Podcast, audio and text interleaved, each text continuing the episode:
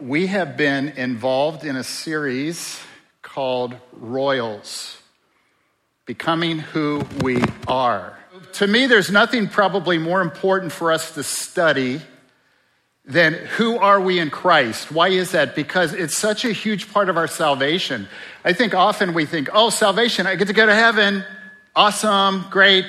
Live life till I die, and then I get to see Jesus, and that'll be great. But it is so much more than that.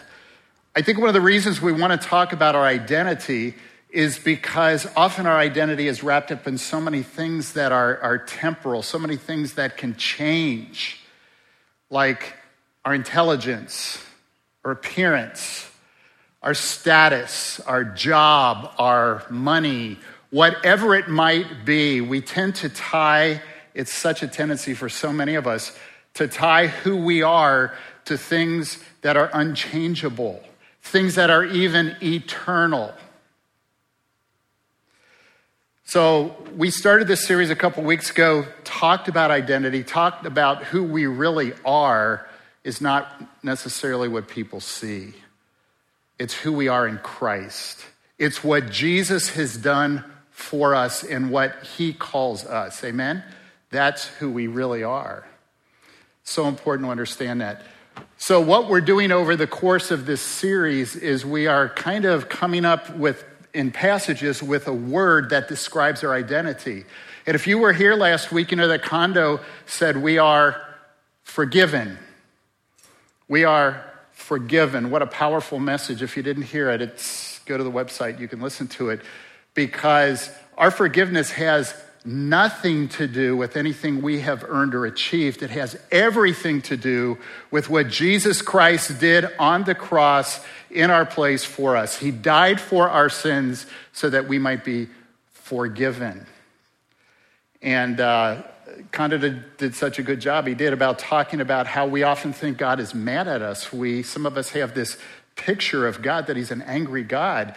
And when we mess up, when we sin, when we blow it, He's just really angry and irritated with us. No, he still loves us.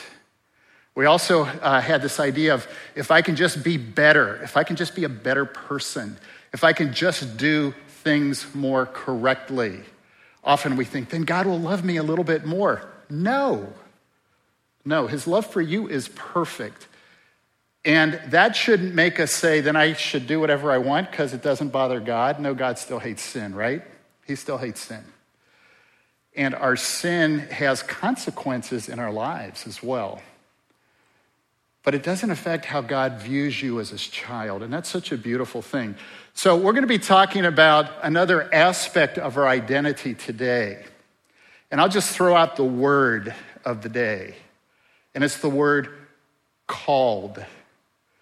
We are called by God for his purpose called. One of the things that uh, I love about the passage we're going to look at, it's in 1 Peter chapter 2, verses 9 and 10. You can be turning there if you'd like, is that God has a purpose for our lives. And we might call it our calling in life. We are not supposed to live life aimlessly. We're not supposed to just pursue things that feel good to us. The question is, what does God's word say about our purpose in our life? If we believe that God placed us on this earth with a plan and a purpose, and He did, then doesn't it make sense to want to know what that is? I think it makes huge, enormous sense if we do that. Now, one of the things we could talk about when we talk about being called by God for his purpose, it's interesting because the scripture talks about two, two different types of purpose. One is God's calling or God's purpose for all of his children, for all believers. And one of the reasons why we have the Word of God, which is so incredible, what a gift God has given us, His Word, is that this is how Christians are supposed to be, behave. This is some of the uh, common things we share about our calling. But something else that's amazing, and this is so helpful as you walk and journey with Jesus for decades, I think, is God gives you great focus, I think, He does for me, I believe, and greater clarity as the years go by as I walk with Him is how has He designed me? How has He made me? What is His specific plan for me? What is His specific plan for you? That's not unique to a few of us, that's true for all of us. I think often we can live life very reactively. Often we can live life in a very go with the flow. Paul said it this way don't be conformed to what? To this world, but be transformed by the renewing of your mind through God's truth.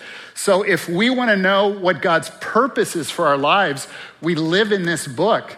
We pray, we talk, we ask the Spirit of God to give us wisdom as to how we can best honor Him and fulfill His purpose and plan for our lives. Now, it just so happens, because this is a, a, topic I am really passionate about, that we're in the middle of a four week class talking about this topic how to live with purpose. And by purpose, we mean God's purpose. So we've done two weeks, we have two more. You want to slip in, hey, there's no homework, there's no tuition fee, I, I guarantee you. You can slip in and be a part of our last two weeks. Love to have you Tuesday nights at the event center, 7 to 8.30. Okay? There's a book on on, about purpose that is a classic. Some of you have read it. Purpose Driven Life. Anybody read that book? Awesome, incredible book. You know what? This is the 20th year after that book has been written. It was written in 2002. This is 2022. Pastor Rick Warren wrote it.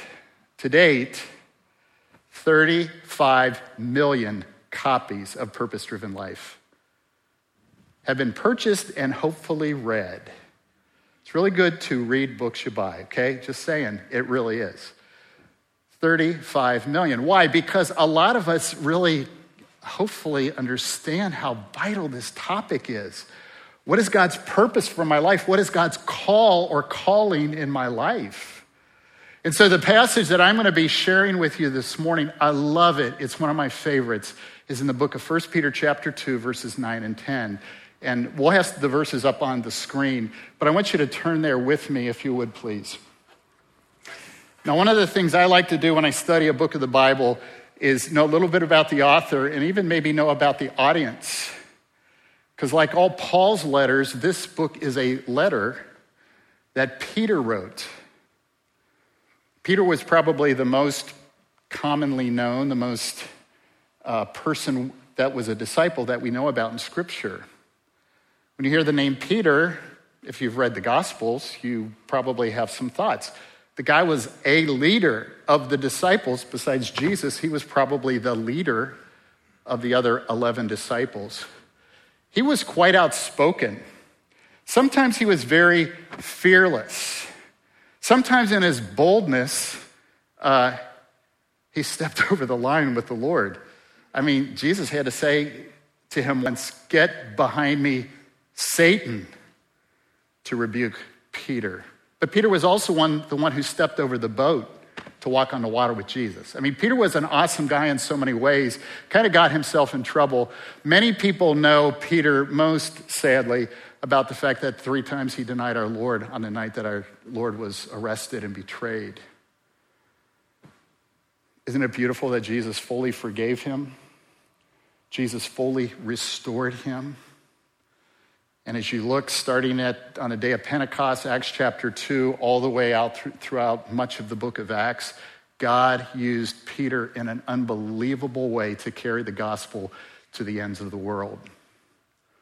That's Peter.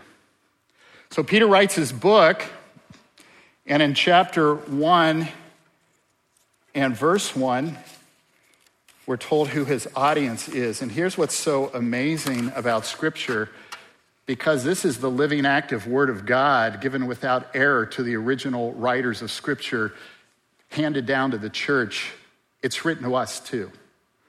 His audience is, verse 1, the elect exiles scattered throughout the provinces of Pontus, Galatia, Cappadocia, Asia, and Bithynia. And you're saying, where?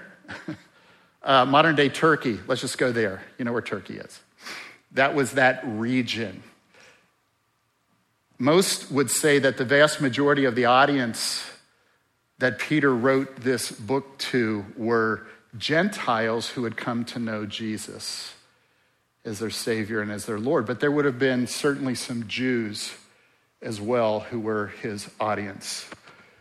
Peter has this incredible couple of verses, 1 Peter 2 9 and 10, that talk about identity and very specifically about how we've been called by God and the purpose that God has for our lives. Look with me at verse 9, 1 Peter chapter 2. This will also be up on the screen.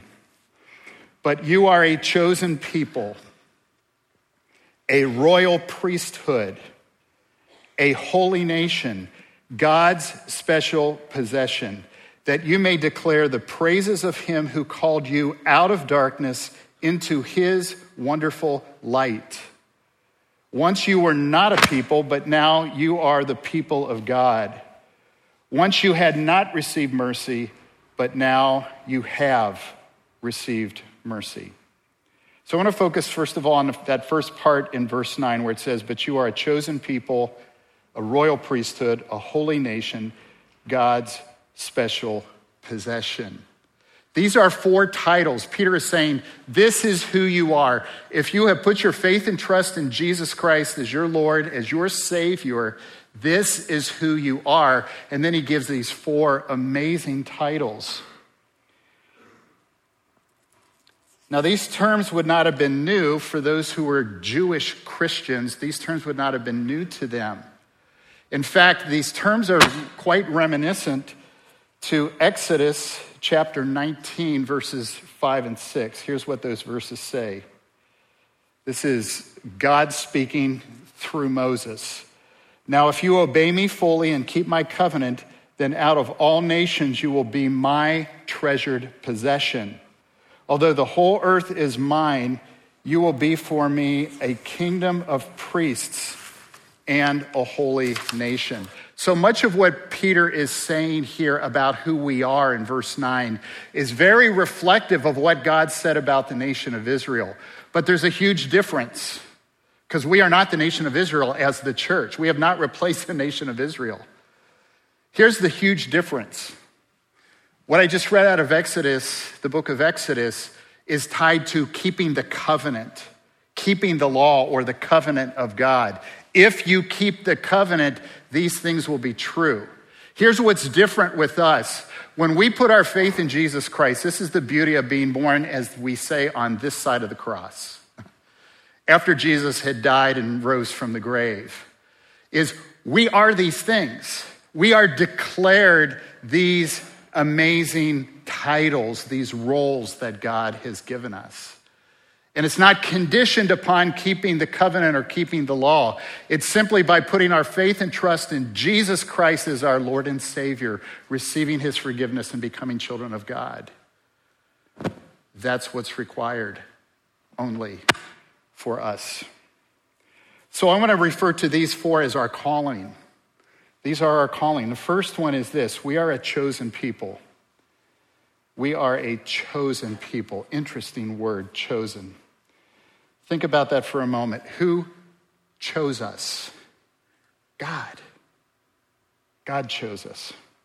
Listen to Ephesians 1, verses 4 and 5. These are the words of the Apostle Paul.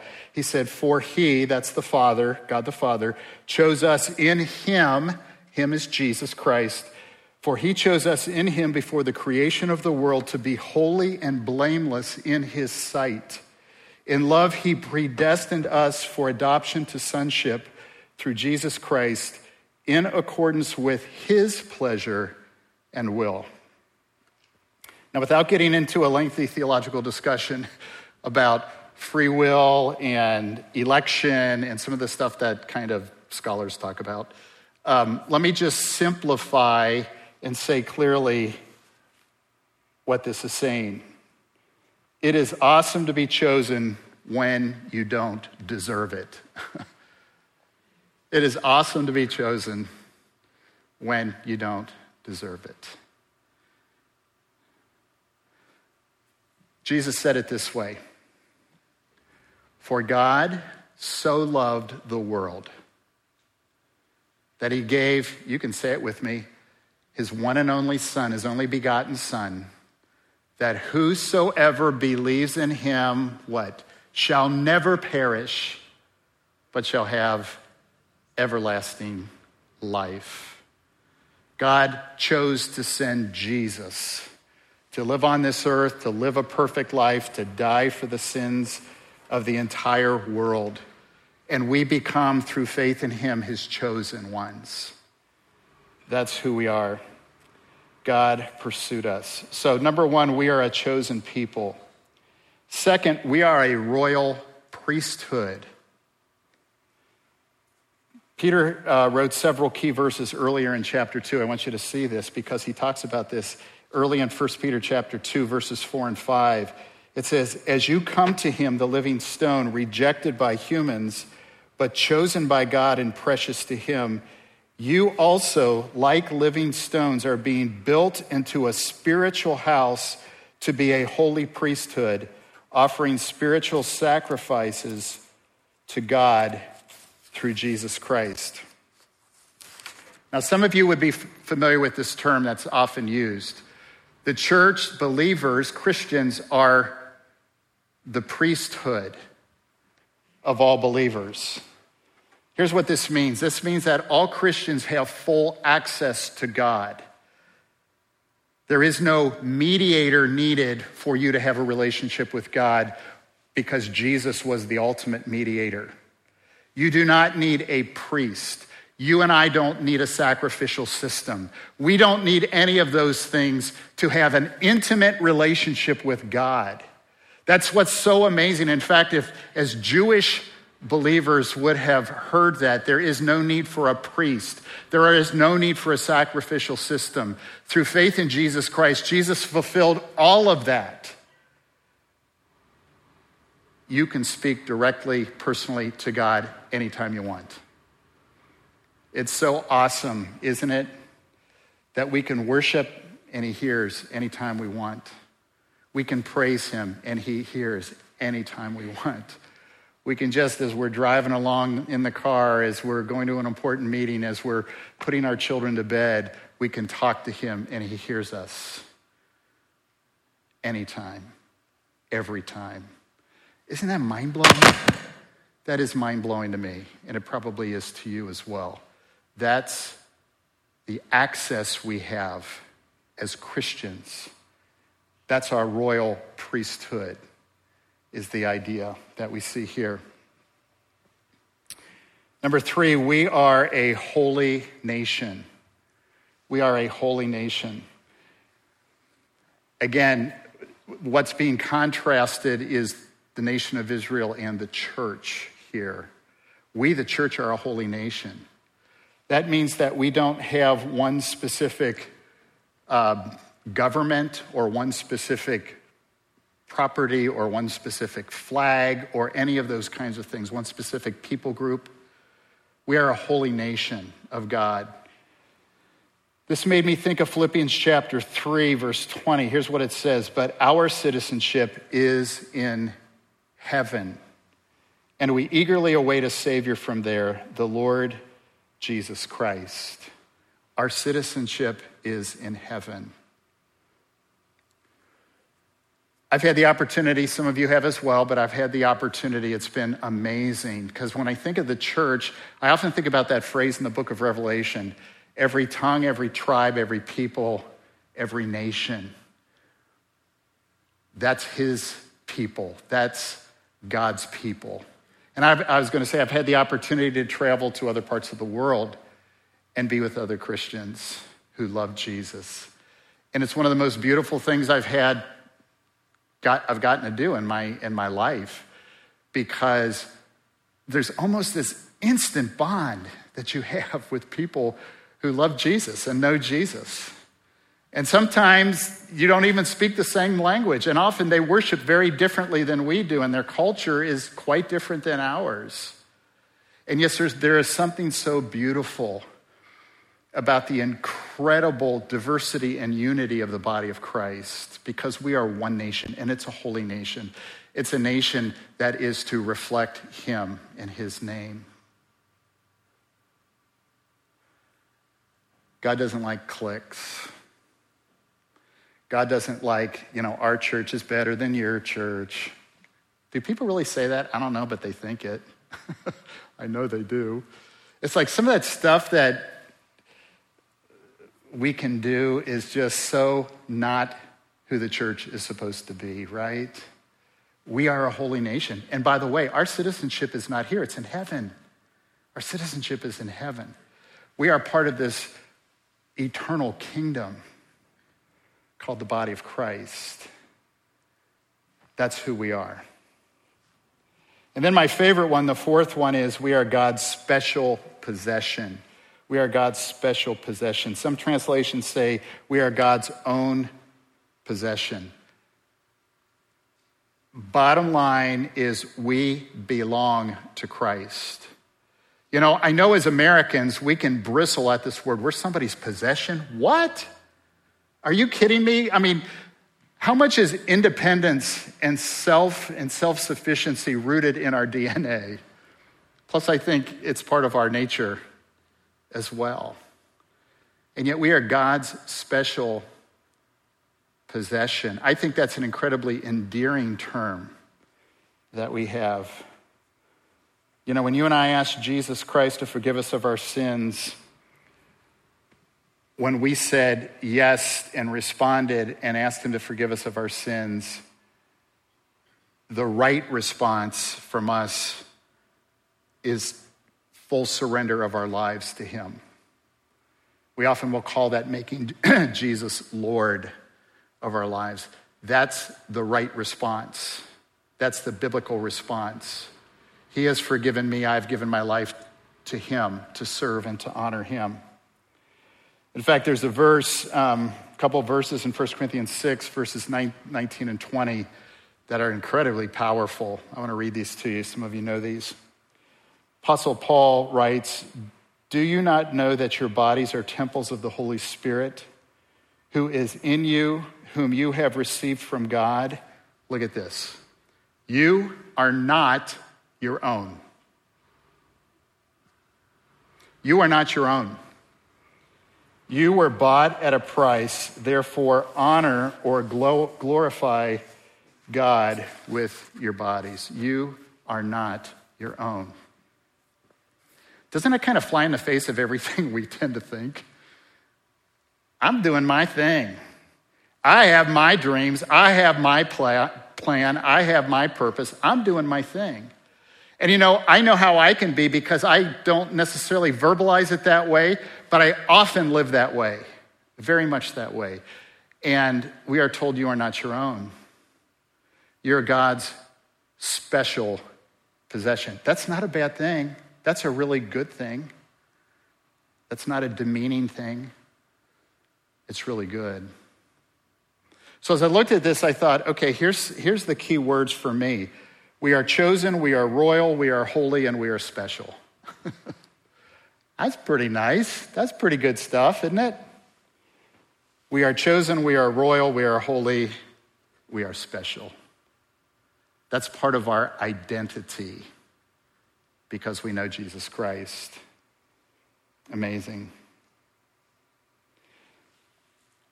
Let me jump back into the passage. Verse 9, the second half says this that you may declare the praises of him who called you out of darkness into his wonderful light. Once you were not a people, but now you are the people of God. Once you had not received mercy, but now you have received mercy. Peter wants to make sure we understand our calling, but he also wants us to understand us to understand our condition. Our condition. Do you notice he says in verse 9, out of darkness,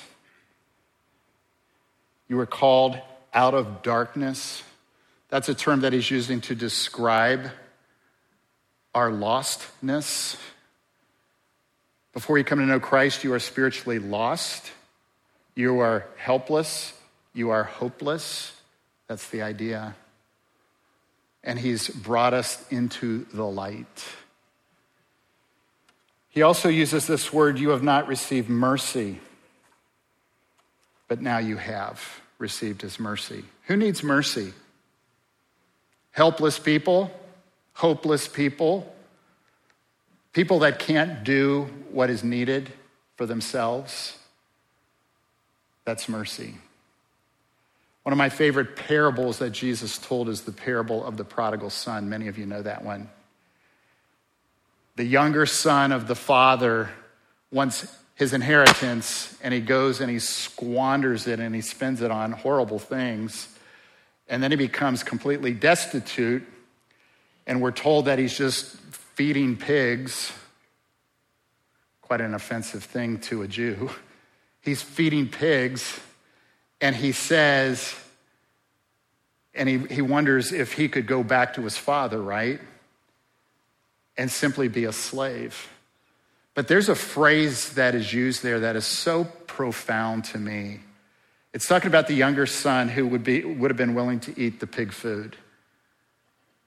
And it says, when he came to his senses, he asked for mercy.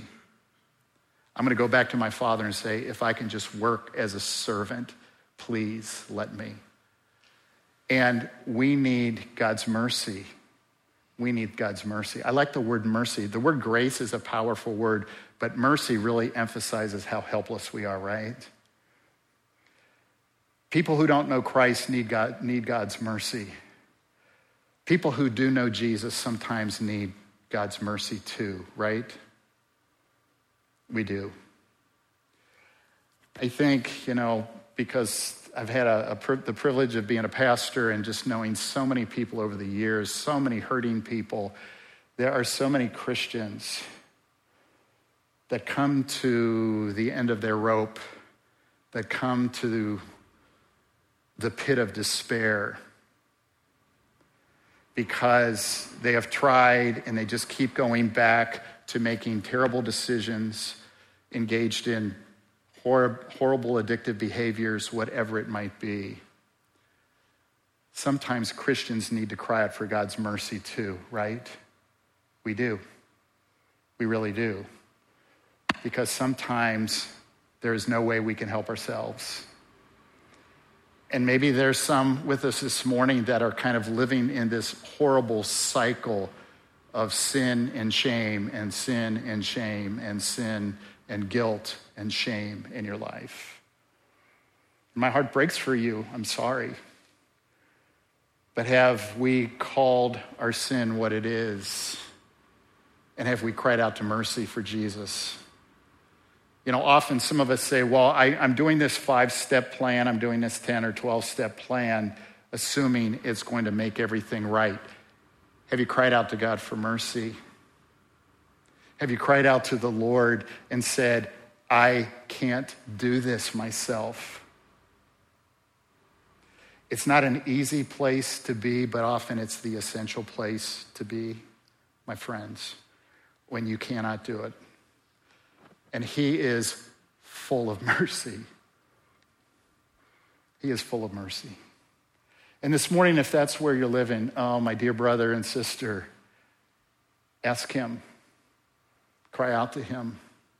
Boy, don't we read that throughout the Psalms? The crying out to God for mercy, for grace. I just wonder if this morning that's where you are. And maybe your heart has been uh, stubborn and not ready to just say, Lord Jesus, I need your mercy. He will give it to you.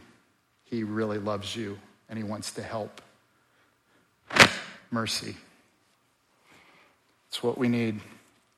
Well, there's one more phrase in this passage I want to touch on. It's the second part of verse 9. To me, it's kind of the most important piece in this whole discussion about our purpose and our calling. And it's this phrase to declare the praises of Him. Other versions say to declare the excellencies of Him. Him is Jesus Christ. This is our common calling, our common purpose as believers. This needs to be a huge part, my friends, of your life purpose. And that is to declare the greatness and the praises of Jesus Christ. And I want to ask you very specifically how do you do that in your life? How do you make sure that you are, I'm quoting mission point, mission statement, show and share the love of Jesus. We need to show it We need to share it. We need to share it. How do we do that? You know, opportunities come, I'm sure they do, to many of you, where you're at work or you're a neighbor, whatever, and you just are a, a really kind person and a compassionate person. And somebody, maybe even somebody who doesn't know Christ, will say to you in your place of work, in your neighborhood, whatever it might be, and say, You are such a kind person. Do you just say, Thank you? Thank you is okay to say. But do you say, Thank you? Jesus and my relationship with Him has helped me really grow in that area of my life. You see, my friends, that's how we declare the praises of Him. And I think in some ways, this may sound harsh, but that's fine. In some ways, we rob Jesus of his glory when people notice his qualities in our lives and we don't speak up and point to him. And some of you say, oh, that would be so weird to do at work. Well, yeah. Aren't we called to be on mission? Aren't we called to share the gospel? Aren't we called to give glory to Christ in our lives?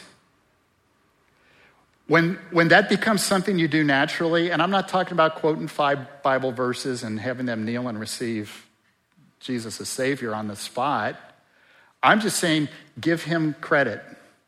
Give him credit. There are ways to do that. And when it starts becoming how you talk, you know, when somebody says, I hear your mom is dying.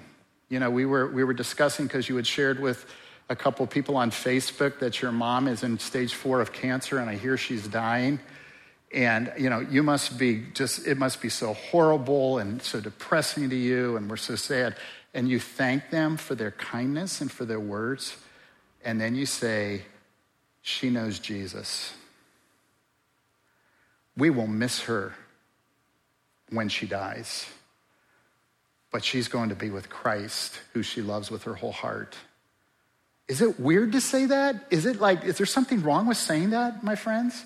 Or does that kind of sound like declaring the praises of Him who has taken you from darkness into His wonderful light? I want to challenge each one of us to begin to talk more that way. Not in some scripted, weird way, but in a very natural way. When you and I say one of my main purposes in life is to declare the praises of Christ and not steal his glory. I think that's what we do. When people notice Jesus in us and we take credit, let's not do that. Let's really work on not doing that. Let's say something about him. I call this our commission to declare the praises of him. My friends, this is our commission. This is something that is baked into everybody's life purpose to declare the greatness, the praises of Jesus Christ, if you're a believer, to point people to Him, to point people to Him. That's a huge part. Wherever you work, whatever you do, that's a part of it. That's our commission. In fact, the word commission is often used for the verses in Matthew chapter 28, verses 18 to 20. I'll read those in a moment. That are the marching orders of the church, right? Jesus had died on the cross, rose from the grave, met with his disciples, is ready to ascend back up into heaven, and he gives his commission. He gives his marching orders, not just to the group that gathered there, but for the church for the last 2,000 years. And here's what he said Then Jesus came to them and he said, All authority in heaven and on earth has been given to me. Therefore, go and make disciples of all nations, baptizing them in the name of the Father and of the Son and of the Holy Spirit, and teaching them to obey everything I have commanded you. And surely I am with you always to the very end of the age. That's why this applies to us. Are you declaring the praises of Jesus where you work, in your neighborhood, How about in your own home? Your kids hear you give glory to Jesus? When God is good, when God blesses your family, do they hear you give glory to Jesus? That's how we declare his praises.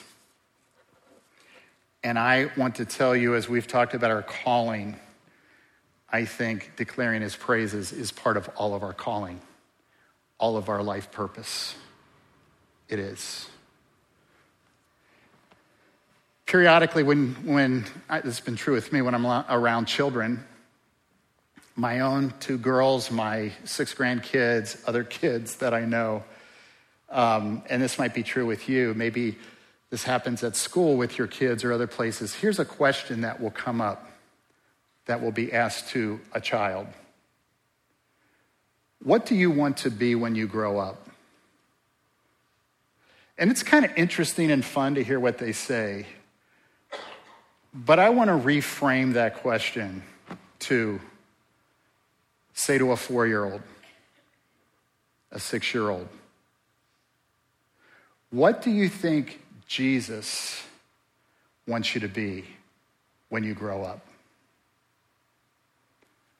Big difference. First of all, to ask a four year old to think about their future career is kind of crazy.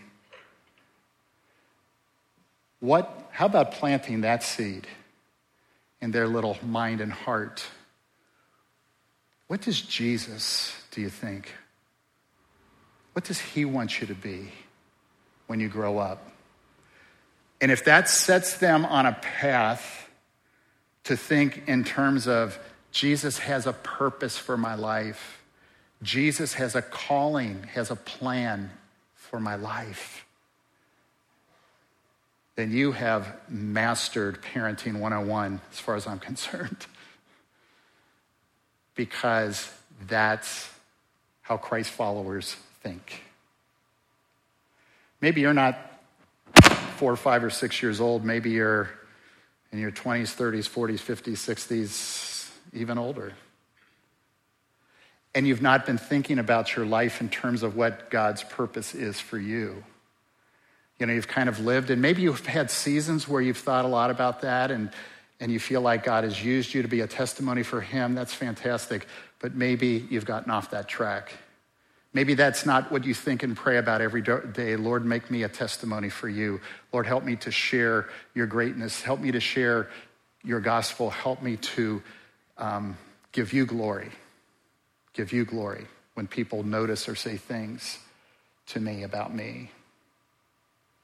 And maybe today's the day to get back on track. Get back in sync with your calling, with God's purpose for your life. If it is, just talk to him, just tell him. Say, Lord, I want to get back on track. Lord, I want to declare your praises at work, in my own home, in my neighborhood, when I hang out with my friends, and especially, Lord, when I'm in a context where I'm with people who don't know you, who are living in darkness. Would you pray about that? I think God will honor that big time because he delights when we pray like that. Let's pray together, Father in heaven. Thank you so much for the opportunity to dig into your word this morning, to be reminded that you have a purpose and a plan for our lives.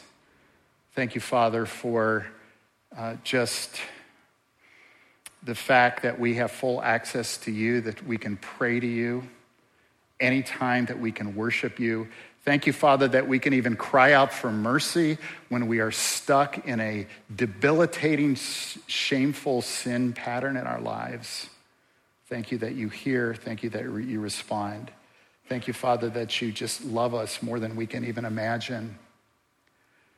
And Lord, at the end of our lives, may we have lived with your purpose. Lord, make that one of our passions. Thank you again, Lord, for our time together to worship. We want to honor you. And we want our lives to bring glory to you. In Christ's name we pray. Amen.